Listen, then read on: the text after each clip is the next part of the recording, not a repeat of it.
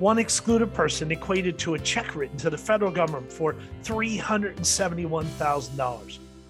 Could this be a risk for your ambulance company? Join me in a discussion on this topic in this episode of the QMC EMS Board and Collar podcast. I'm really glad you're joining me. Welcome to the QMC Board and Collar. News and thought provoking discussion for today's emergency medical service professional. The Board and Collar podcast series is brought to you by QuickMed Claims a national leader in emergency medical transportation revenue cycle management and reimbursement consulting.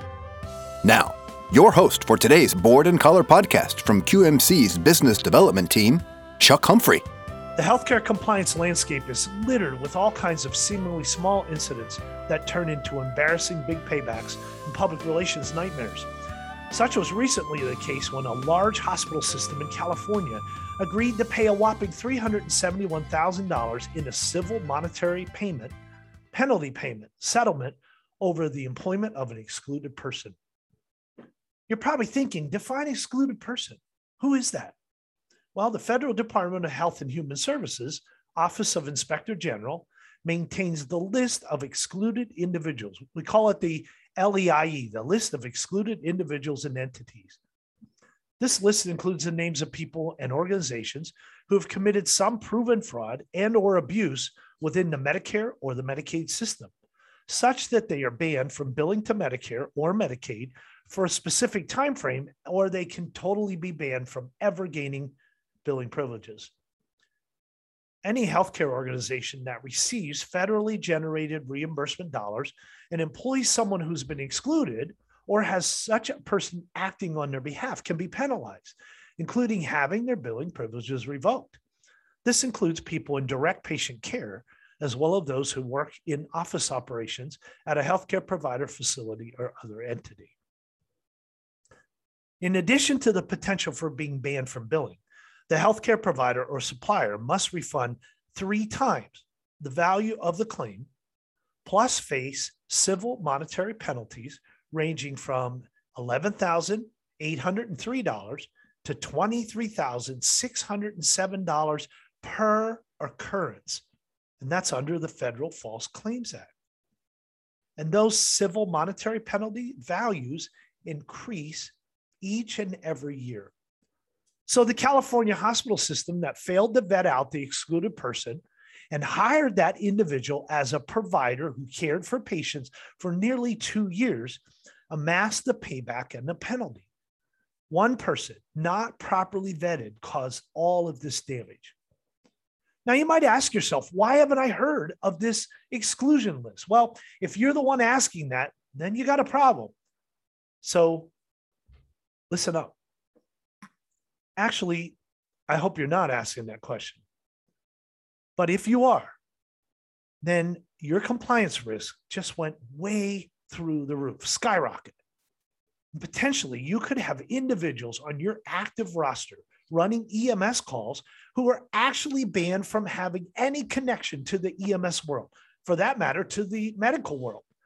Potentially, every EMS call that that person runs can be considered a false claim when billing to Medicare or Medicaid because staffing requirements aren't met because that person's excluded. And then those reimbursement dollars that are realized have to be repaid to the feds. So let's think about this for a minute. So, you know, we're in a pandemic right now. And let's face it, guys, unless you're under a rock, we all know that EMS providers are few and far between. And a whole lot of them have stepped out of what we do because they're afraid of getting COVID. So you hire someone quickly and you push them onto the truck to run calls. Mission accomplished schedule that looked like Swiss cheese suddenly turns into a full schedule. You can sleep at night. Nobody's calling you saying, "Hey, we need a we need a medic or we need an EMT." But you know what? You acted so fast to hire a body to fill a hole that you failed to check the LEIE database. And three months later, you receive a nastygram from the Medicare contractor that your new hire once worked in another ambulance service and was caught committing fraud. Now, this paramedic has been on the truck doing 12 hour shifts over a 90 day period. Out of those 90 days, he's averaged five EMS runs a day and worked 60 days. That's a total of 300 runs. Because 60% of your call volume consists of patients with a Medicare product, as their primary insurance, and another 10% have Medicaid as primary. That's 210 claims that paid out, let's say, in an average of $400 a claim, just for argument's sake. This equates to a payback of $84,000 multiplied by a factor of three, just in paybacks of 252,000. Now add that just the minimum civil monetary penalty of 11,803 per claim and the amount of money your ambulance service must now pay back to the federal government just ballooned to a incredible 2.5 million dollars. You know? And the sad part about it is one simple online search of the LEIE list could have prevented all of this. You know what, folks? The time to run the names is now and establish that ongoing monthly review as part of your regular monthly practice. Today is the day to run the LEIE name list, and you can find that at https colon forward slash forward slash exclusions.oig.us.gov.